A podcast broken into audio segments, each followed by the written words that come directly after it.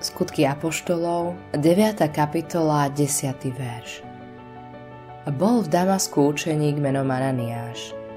Tomu povedal pán vo videní. Ananiáš.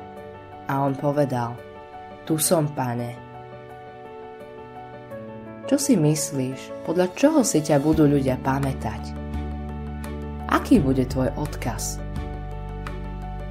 Skutkoch Apoštolov v 9. kapitole čítame o mužovi menom Ananiáš, ktorého si Boh použil na službu Saulovi, neskôr známemu ako Apoštol Pavol. Pán Pavla zastavil na ceste do Damašku a povedal mu Prečo ma prenasleduješ? Ale ťažko sa ti bude spierať o sňu. Boh v podstate hovoril Saul, bol si pod vplyvom usvedčenia Ducha Svetého a neustále si mu odporoval. Teraz prišiel tvoj čas. Vtedy sa čerstvo obrátený Sal spýtal. Čo chceš, páne, aby som činil? Potom Boh nariadil Ananiášovi, aby vyhľadal Saula a modlil sa za neho.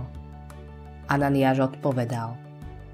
Páne, od mnohých som počul o tom mužovi, koľko zlého narobil tvojim svetým v Jeruzaleme.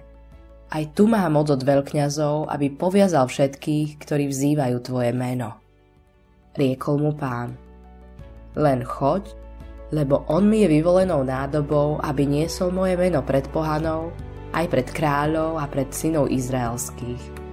Lebo ja mu ukážem, koľko musí trpieť pre moje meno. Ananiáš sa pochopiteľne zdráhal, ale v poslušnosti urobil, čo mu Boh povedal.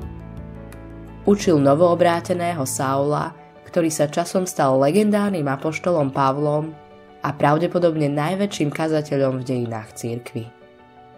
Ďakujem Bohu za Ananiášov kráľovstva, za tých, ktorí verne pracujú v zákulisí. Málo kedy počujeme ich mená, ale oni sa verne modlia dávajú a pracujú v skrytosti. Ľudia ich nepoznajú, ale v Božích očiach sú veľmi vzácni. Autorom tohto zamyslenia je Greg Laurie.